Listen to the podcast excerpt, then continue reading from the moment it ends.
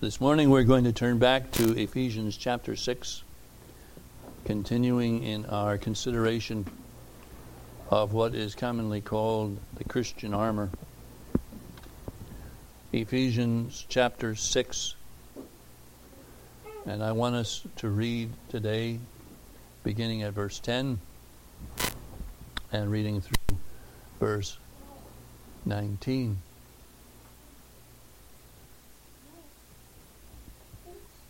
Let's all hear the word of God. Finally, my brethren, be strong in the Lord and in the power of his might. Full armor of stand wiles of the devil. Wrestle not against flesh and blood, but against principalities rule the darkness of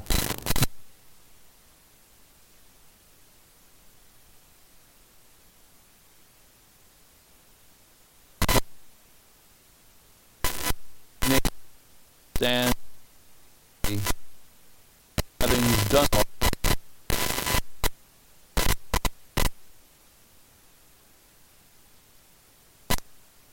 with truth and having on the breast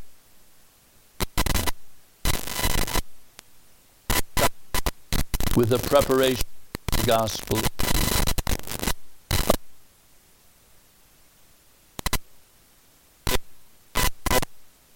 Darts of the wicked, and take the helmet of salvation and the sword of the Spirit, which is the Word of God. Praying and supplication in the Spirit and watching thereunto with all perseverance and supplication for all saints and for me, that utterance may be given unto me, that I may open my mouth boldly to make known the mystery of the gospel. We're going to end our reading there at verse 18. We trust the Lord will bless His word to our hearts for Jesus. This morning we're going to particularly that piece of armor that is described for us or set forward for us in verse 17, at the end of that verse, where we are told to take the sword of the Spirit, which is the Word of God. I want us to think on that this morning, the Lord helping. Before we go any further, though, let's just ask the Lord to meet with us and to speak to our hearts for Jesus' sake. Lord in heaven, now we would pray that Thou wouldst bless the Word we would pray that Thou wouldst be the one who takes the word and preaches it to the hearts of those gathered here. Lord, we pray that Thou wilt overrule that which has to do with all of the frailties and the ways of men, and that Thou wilt exalt that which has to do with the Lord Jesus, and empower that which has to do with His Word through the blessed working of the Spirit of God. Lord, I pray then that Thou wilt help me as Thy servant, guide and direct May every thought be directed by thyself to the good of thy people and to the glory of our Savior, in whose name we pray. Amen. At the end of the 17th verse of Ephesians 6, we read of the sixth piece of the armor given of God. I stress again that the named piece of armor is not to be the focus of our thinking. Rather, we are to set our minds on the grace that is named with that piece. We must consider the graces of God that serve as the protection of the heart, mind, soul, and faith of the believer. We have the considered that truth, which girds the minds and emotions. Then we considered imputed righteousness that protects the heart. After that, we saw the preparation of the gospel of peace was that which keeps our minds and our coming in and our goings out. Further, the list speaks of faith as a shield, but that faith comes from God and is fixed upon our God. It is not that which lies naturally within.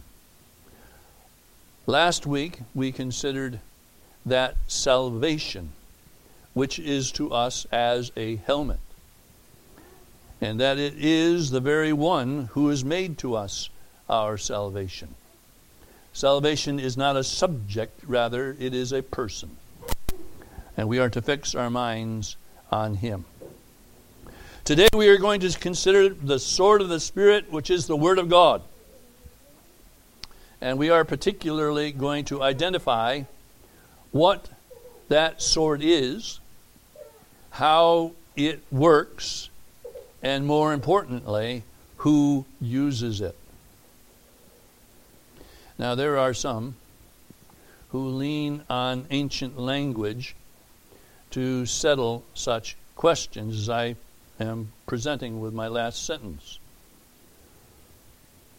One man that I read said that because the selected word seen here for word, the sword is the word of God, that in the Greek it is the word rhema rather than the word logos, that the real interpretation into English should be that the sword is not the Bible, but rather is the sayings of God.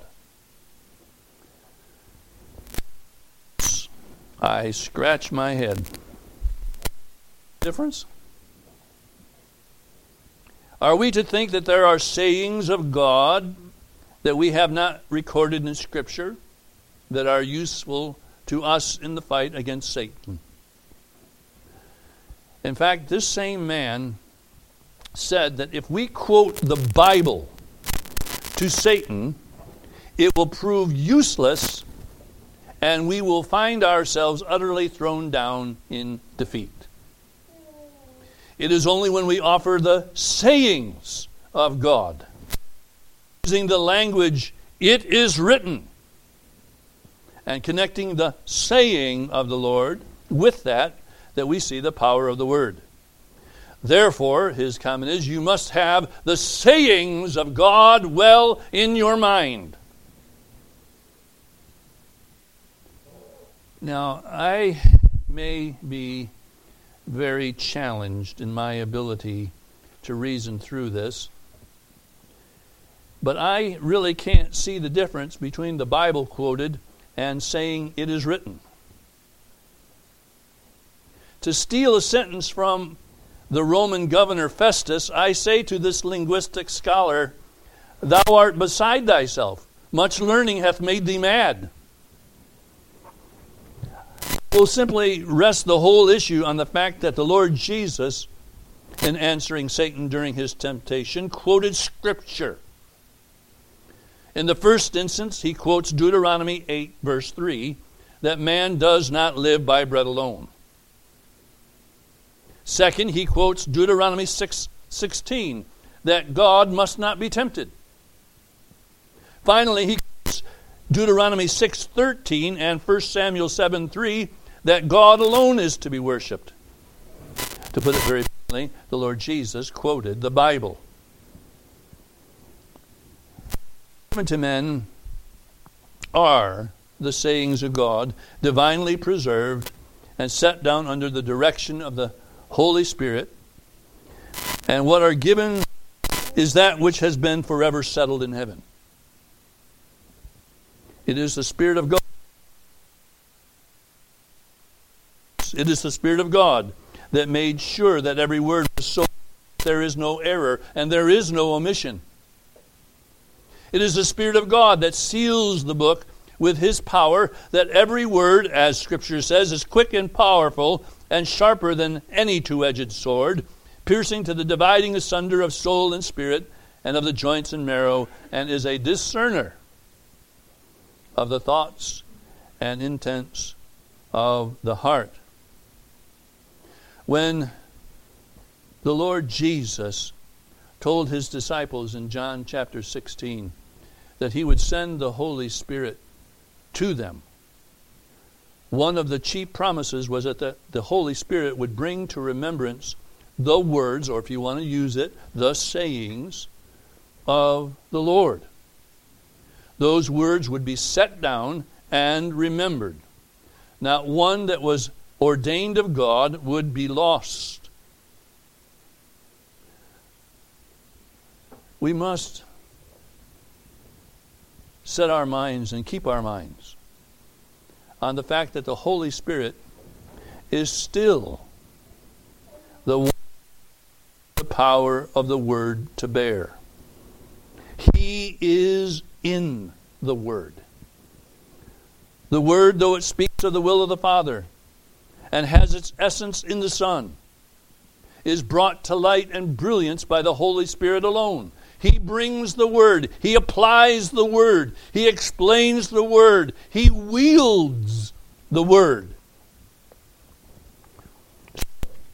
Coming back to the statement in Ephesians 6 about the sword of the Spirit, which is the Word of God, I would stress that the sword is not a weapon. And I underscore this the sword is not a weapon that you and I wield in our own strength. It is not a sword that is in our hand mainly. Rather, it is the sword of the Spirit. The sword is used by the Spirit in me, for me, and on my behalf in my warfare with the wicked one. As with the other God given gifts of grace that aid and protect, we must see this piece of armor in the same way. That it speaks of the graces of God, the gift of God, the provision of God. The Word of God does a gracious work that attacks the power of darkness. And the Holy Spirit is the great operator of that sword. Let me be. You and I hold the Word of God. We learn it and we take it into our hearts. We think on it and we dwell on it. We believe it and we lift it up. But the power of the Word and the striking of the two edged sword against the power of darkness, these are in the hand of the Spirit of God. So I present this as a point that I will seek to review with you today that the sword, the Word of God, is the tool of the Holy Spirit. And that He uses that to win and help and um, uphold us as those who are in Christ. The Holy Spirit uses the Word to shed light. The Holy Spirit uses the Word to convict, He uses it to quiet and to calm, or as His name suggests, to comfort. He uses it to draw. In the Word, He causes us to hear the voice of the shepherd and follow, but it's His tool. My question this morning, given that subject, given that point that I would seek to prove, is this what does he do with it? If it is the sword of the Spirit that is that which I hold to and I see being used as my defense, how does the Holy Spirit use the Word of God in such a way that for me it acts as a sword against the enemy of my soul? I've got a handful of things I want to point out today. First, I want you to do this with me that the Holy Spirit uses the Word of God to defend the saint. The Holy Spirit uses the Word of God to defend the saint. You know, so much of John Bunyan's Pilgrim's Progress is devoted to Christian's journey as he wore the armor that he was given at the house. Of course, the great moment in which the sword became most necessary was when he battled against Apollyon. And it was finally the sword thrust that wounded the villain that caused him to flee. That is but a picture. But sometimes we get so engrossed in the picture that we lose the point. My question is what is going to turn away the, ta- the attack of Satan when he comes against you? Particularly, let's use this one first. When the devil comes and he attacks you on the point of assurance of your salvation, what are you going to find is going to be your help? Are you going to lean or be able to lean on your remembrance of a day when you bowed the knee and prayed to be saved? Is that what's going to be your defense against the wicked one? Or could it be that you can look back at a long history of Christian living and say, well, that's my defense. I know I must be saved. Let me say this to you that won't hold up. If you're looking at those kinds of things, oh, I said this, I prayed this, or I've been this, that won't hold up against Apollyon. He has a hundred answers for those arguments. Let me suggest a couple to you. Did you mean it? He never uses that. Oh, yes, he does. I am one here to tell you that that was an affliction in my own heart for a number of years when I was a young fellow. Did you really mean it? Did you understand it? Did you understand what you were doing? Did you understand what you were praying? Did you say the right words? Ah, how about this one? Have you seen acceptable fruit in your life since that day? Well, maybe you're doubting. And I'll tell you the truth, it wasn't until personally the Lord allowed me by His grace to cast myself on the Word of God that I had any assurance.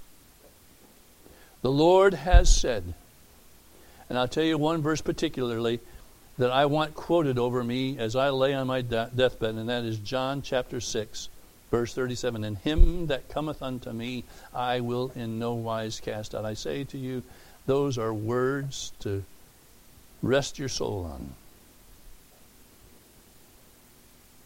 Let's take another thing, perhaps, that we find in our lives that Satan brings as an attack. How about afflictions? Not just doubting your salvation, but what about afflictions?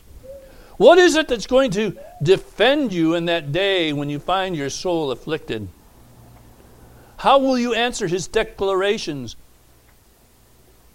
that say your afflictions are a result of your unfaithfulness? Um, is that true? Well, could be. How about this? Why do tragic things happen? Why did this happen? Well, it's all your fault. It's all your fault. Well, how are you going to answer that? How do you respond? My point to you is this we must go no further than, what, than where Jesus went when the devil was facing him. It is written. The scripture cites the answer. I go back to the scripture. You attack me on my standing before God, but the scripture tells me my standing before God if I have come to Christ. You tell me about how the the Lord will look upon me disfavorably and will shut me out and push me away because of myself. The scripture says otherwise. And I say to you, it is when the Holy Spirit brings to your mind and your heart the power of the Word of God that you find that there's a sword that is wielded that Satan cannot withstand. It is the Word of God. It is not you. It is not your experience. It is not your reasoning. It is not the conclusions that you make of yourself or others make of you. The Scriptures prove to us that God is faithful. The Scriptures tell us that He will not lie. And it is the Word that is the tool that defends my heart in all times when I find myself knowing the fiery darts of the wicked one. Yes, I say it is the Holy Spirit that takes the word and brings it home to my heart. He writes it there. He shines through the word to my soul. And I say that is the answer to Satan. That is defense. We'll also say this it is not my clever use of Bible knowledge that delivers me. Oh, may we understand. You may know much about the Scriptures as an academic situ- situation. But it's not your knowledge that delivers you, it is the Holy Spirit that does. And I would say, whenever the uh, Holy Spirit uses the sword, where is the first thrust made? Say, it's against the devil. No, it isn't. no, it isn't. When the Holy Spirit uses the Word of God as the sword of the Spirit that divides soul and spirit, the first thrust is in my own heart. That I might know that the truth, and that the truth might set me free, free from accusations that I bring against myself, but more so even against the accusations of Apollyon. The first thrust is in my own heart. Or as the psalmist says in Psalm 107, verse 20, he sent his word and healed them and delivered them instruction. When I say, after my own heart is secured by the sword that divides soul and spirit, then the word is useful in thrusting through that which stands against me.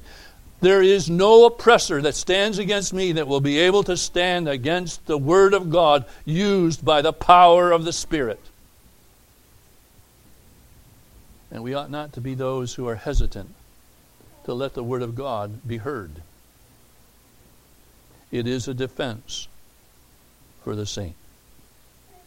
Second, the Holy Spirit uses the Word of God to deflect the false.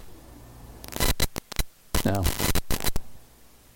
I don't mean to embarrass my daughter, but my daughters have enjoyed often a film called The Scarlet Pimpernel. It is sort of a swashbuckling story, much like The Three Musketeers. And the great highlight of the story, uh, at least in my opinion, is the sword fight in which every imaginable piece of furniture is either hacked in two or uh, upended in some way. And you think about it if the sword fight were, consisted only of one thrust by each party, it would be a terribly boring affair. But there was a lot of clashing of swords and fancy footwork that enhanced the excitement. Why are you bringing this up? This is my point. The point is this one function, yes, one function of the sword is to hack at the enemy and try to do him in swiftly with a crushing strike. However, one occasion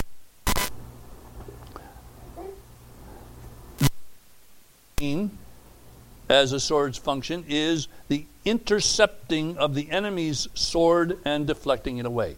You, you know when I'm talking about sword fight? You know, you stop them here, you move there. They're swords, and one was deflecting the stroke of the other. In fact, you think about it, why is a hilt? You know what a hilt is on a knife or a sword? It's that part immediately above the hand that's either like a T or it goes around it. Why do they put those on?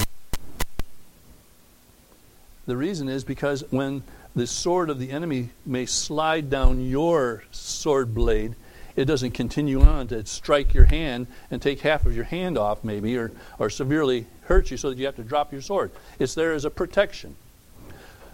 It's there because in the fight with swords, there's going to be a deflecting of the opponent's sword blade. You say, why are you bringing all this up? Simply this the Spirit of God uses the Word of God to turn aside the thrust of the wicked one.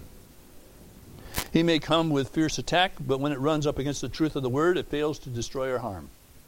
Why do you hide the word of God in your heart? Because it is used by the Spirit of God to deflect, if you will, that which is false, that which is untrue, that which is completely error against your God, particularly, and yourself as well. Maybe some of you who are older and you've been in the Lord a little while, can you ever remember a time when the Word of God came to your heart and undid a temptation that you were about to fall into? Or undid a fear that you were wrestling with? Well, most of us can say, yeah, I can remember a time I, I was I was fearful over this thing, or I found myself, uh, boy, I was going to, I was going to go and I was going to tell that guy off, and whatever it was. But you found the Word of God speak to your heart, and it deflected, as it were, that which was against the mind and will of God for His people. That is a function of the Word that the Spirit uses within us to turn away the stroke of our adversary. A third thing the Holy Spirit uses the Word of God to detach the heart. What is true about our hearts, even if we're those that are saved? Is this not true? Jeremiah chapter 17, verse 9 The heart is deceitful above all things and desperately wicked. Who can know it? Yes, the hearts of fallen men and even saved men are prone to love and go after that which is opposed to the holy calling of God. We are prone to wander. We are prone to want to go our own way. Well, how does the Lord sever the hearts of his people from the love of the world that will harm and bring it into misery? Well, let me just read you a couple of verses. Psalm 119, verse 9 Wherewithal shall a young man cleanse his way? by taking heed thereto according to thy word. Psalm 119, verse 101. I have refrained my feet from every evil way that I might keep thy word. What does the Lord Jesus pray concerning his disciples and then those that would believe on him through their word? John chapter 17, verse 17, he prays this Sanctify them praying to the Father, sanctify them through thy truth. Thy word is truth.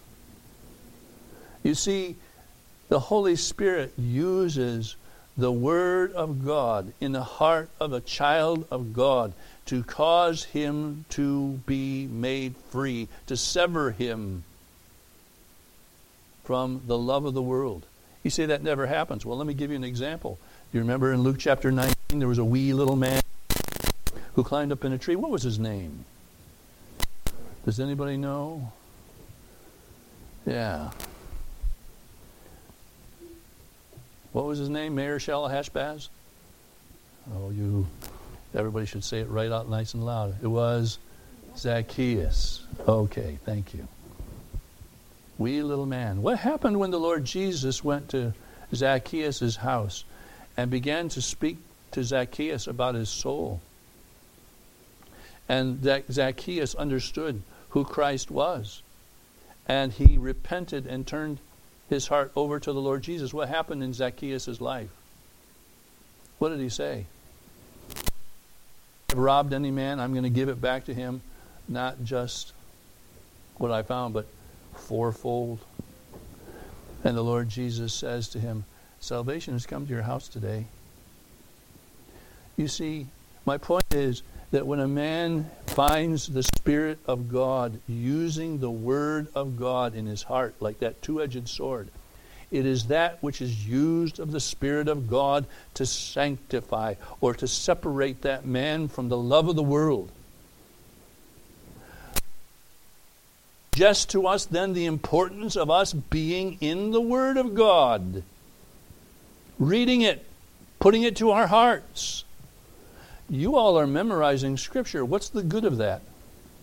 Is it just so you get a reward for having sent it? Or is it at some point down the road, the Spirit of God will use that in you and for you? Well, it's the second thing. It's nice to get the reward. But you'll find later it'll be far more worth memorizing that the Spirit of God will take that and use that to deliver you from the love of the world and the things that are in the world. Number four, the Holy Spirit uses the Word of God to diffuse our fears. To diffuse our fears. 2 Timothy chapter 1 verse 7 says for God hath not given us the spirit of fear but of power and of love and of a sound mind. The Spirit of God working in us causes us not to have the spirit of fear, but the spirit of power and love and a sound mind. We considered on Wednesday night a portion from Psalm 56. There's a couple verses there that also lend their weight to what I'm saying here. Psalm 56, verse 10 says, In God will I praise his word. In the Lord will I praise his word. In God I put my trust. I will not be afraid what man can do to me. What is it that deflects fear? What is it that allows us to have the spirit of power and of love and of a sound mind? I suggest to you it is the Holy Spirit using the Word of God in your heart. In God I will praise His Word. Why? Because His Word works in me. Again, I say there is no power that works so mightily or so thoroughly in the mind and heart as the Spirit applying the Word of God.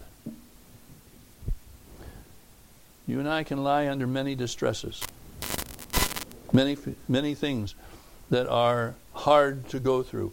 But what delivers us from the fear of those things? Again, it's the Spirit of God. Do you remember in Pilgrim's Progress when Christian and Hopeful are lying in the giant's dungeon and they're despairing? In fact, the giant comes to them periodically, mocking them, says, Why don't you just do away with yourself? Why don't you just listen? Are you guys having fun? And I'm paraphrasing. Bunyan didn't say it this way. Are you guys having fun being so miserable? Is this is this really enjoyable? You, and by the way, do you think you're ever going to get out of this? Do you think this is ever going to end? Why don't you just do away with yourselves and have done? And you find them both despairing. The tends to be more of faith than Christian is. But then what happens? How are they delivered from that? I think you'll see the parallel. It was when somebody reached in their pocket and found, oh, I have something here. I forgot about it. Do you remember what it was? The key of promise. The key of the word. And when he took the word, the key of the promise, and went to the door, it turned the lock and opened the door, and they were able to escape. Of course, a giant comes running after him and then finds himself in the sunlight. What happens to the giant? Gives up, falls over, and they are able to run free. The Word of God, the promises of God.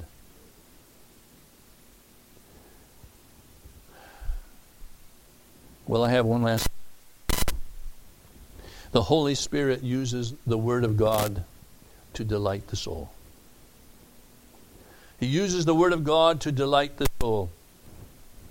There are a number of scriptures that I could quote to you at this point, but let me just mention these.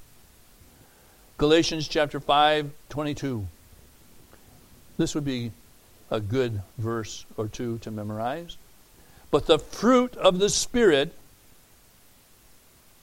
is love, joy, peace, long suffering, gentleness, goodness, faith, meekness, temperance. Against such there is no law. The joy of my heart is produced as the fruit of the Spirit. It's not something that I produce in myself, it is a result of that which comes from God. 1 Thessalonians chapter 1 For our gospel came not unto you in word only, but in power and in the Holy Ghost, and in much assurance, as ye know what manner of men we were among you for your sake. And ye became followers of us and of the Lord, having received the word in much affliction with joy of the Holy Ghost. There was a joy that was produced by the Holy Spirit, a joy that was connected to the gospel, to the Word of God. And let me say this the Holy Spirit does not bring joy to us by bringing us into some state where we feel, and I'm using the word here that the word uh, the world uses over and over again, inappropriately uh, used, but He doesn't bring us into some state where we feel excited about ourselves and our successes. True joy cannot be obtained by what you find in yourself or in the obtaining of what you want out of life. It is a product of the work of the Holy Spirit. How does the Holy Spirit produce joy in the believer? I see three ways. Holy Spirit shows us how we are to go on with God. That is one faithful way. John chapter 15 verse 10. If we keep if you keep my commandments, you shall abide in my love, even if I kept my Father's commandments and abide in his love. These things have I spoken unto you. Ah, spoken. The sayings. These things have I spoken unto you that my joy might remain in you and that your joy might be full. The Lord Jesus is saying there in the, these verses that he would have us understand that joy comes doing the will of God. Well, who shows you those things? The Spirit of God. Number two, the Holy Spirit shows us how we are secure in the hand of a God that cannot lie. I, and again, I testify to you this morning that that was one of the key things in my own heart and mind that the Lord used to convince me that I belonged to Him many years ago, and that was God can't lie. He does not lie. What he says in his word is absolute truth. And since he cannot lie, I can rest my whole soul on what he says in the word. Isaiah chapter 12. Some of you have memorized this verse. Therefore, with joy, with joy, shall you draw water out of the wells of salvation. In other words, knowing that all is well and settled with God is a source of great joy. Again, how does that come? The answer is that the Holy Spirit shows us the truth in the Word of God. And third, the Holy Spirit shows us the face of the Lord Jesus, and that produces joy. 1 Peter chapter 1, verse 7 and 8 that the trial of your faith, being much more precious than of gold that perisheth, though it be tried with fire, might be found unto the praise and honor and glory at the appearing of Jesus Christ, whom, having not seen, ye love, in whom, though now ye see him not yet believing, ye rejoice with joy unspeakable and full of glory. How do you get joy unspeakable? It comes by the Spirit of God applying the truth of the Word. So, my thought to you is this that the sword is used of the Spirit, it is the sword of the Spirit that is used in us and for us. It is His skillful use that makes the difference. Therefore, application. Therefore, learn the Word. Learn the Word. Hide the Word of God in your hearts. Go no further in your thinking than the Word. It is the sword that the Holy Spirit uses, it is the tool of the Spirit. We are given this as a gift and a grace of God. He has given us this ministry as that which is a piece of armor. And in this case, it is a positive, offensive work rather than being purely a defensive work. But it is a blessing and it is a gift that we cannot estimate but we can see. May the Lord allow His word to remain with us and in us for Jesus' sake. Let's all pray. Father in heaven, now we pray that thou wilt bless this word. We pray that thou wilt use it for the sake of the Lord Jesus. We pray that thou wilt use it for the good of thy people. We pray that thou wilt use it that we would be those who are able to rest and those who are able to have joy as we see the Spirit of God taking the Word of God and applying it and using it in us, and then also to lighten our path, to know how we should go forward with our God and see our enemies put to flight. Lord, I pray now that they will, you will bless us as we leave this place. Allow the Spirit to continue to speak to us. From the Word is our prayer, for we pray it all in Jesus' name and for His sake. Amen.